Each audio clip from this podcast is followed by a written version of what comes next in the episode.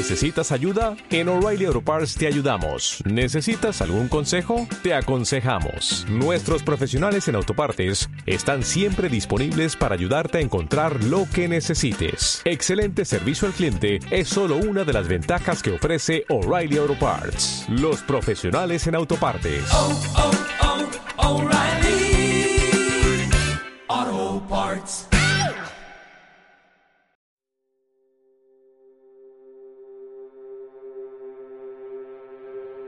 Esta historia es anónima.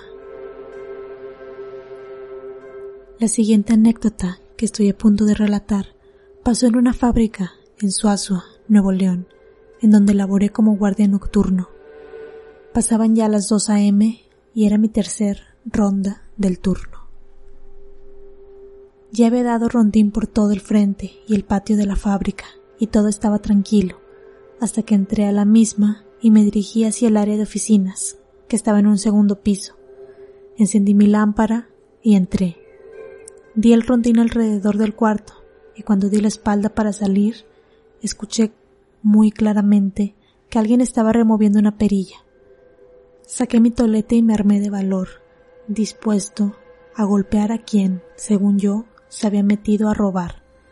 Caminé despacio para tratar de localizar el sonido. En eso fue que llegué hasta la oficina de recursos humanos, la cual estaba al fondo.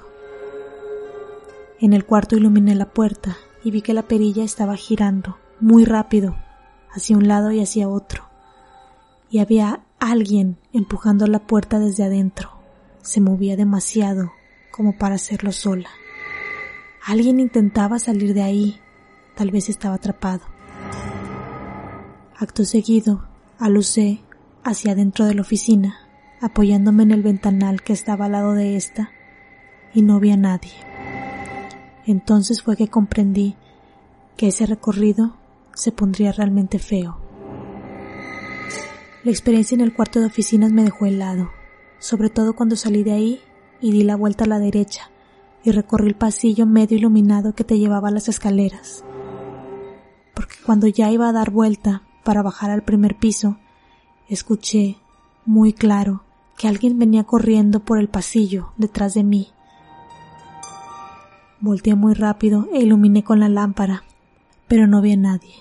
Sin embargo, se seguían escuchando esos pasos apresurados hacia donde yo estaba.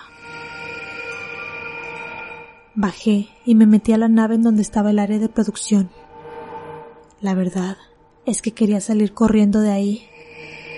Tan pronto terminara el rondín, nada podía detenerme.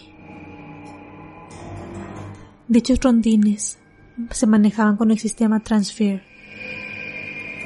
Una vez más, armado de valor, continué con el rondín estuve un poco más tranquilo al estar en el área de producción.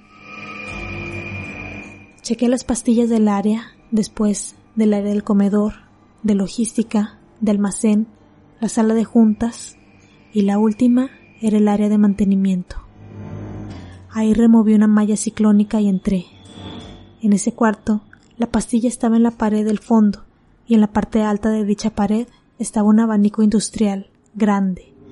Me acerqué apresuradamente para checar la pastilla y terminar el recorrido, para poder terminar con aquel tormento. Sin embargo, cuando estaba ahí, el abanico se encendió. A mí me pareció algo muy extraño, porque no sabía que los abanicos se pudieran encender automáticamente. Entonces empecé a investigar y encontré el cable por un costado del aparato. Lo moví de un lado a otro y seguí el hilo de este, y resultó que era el cable del abanico. Pero lo más escabroso es que estaba desconectado. Me quise hacer el valiente y tomar video de esto. Sin embargo, cuando levanté el teléfono, se fue la luz en el interior de la nave por unos 15 o 20 segundos, los cuales me parecieron los más largos de mi vida. Una vez que pasó esto, quise salir corriendo, pero no pude. Solo me quedé ahí, congelado, rezando en silencio y sin encender la lámpara, porque si la encendía y veía algo, lo más seguro es que ahí quedaría por el susto. El tiempo pasó y la luz volvió. Chequé la pastilla y salí corriendo. Ya no di el rondín de las 4 a.m. y con el tiempo renuncié de ahí. Esta es una de las tantas historias que se cuentan en las fábricas. ¿Tú conoces alguna otra?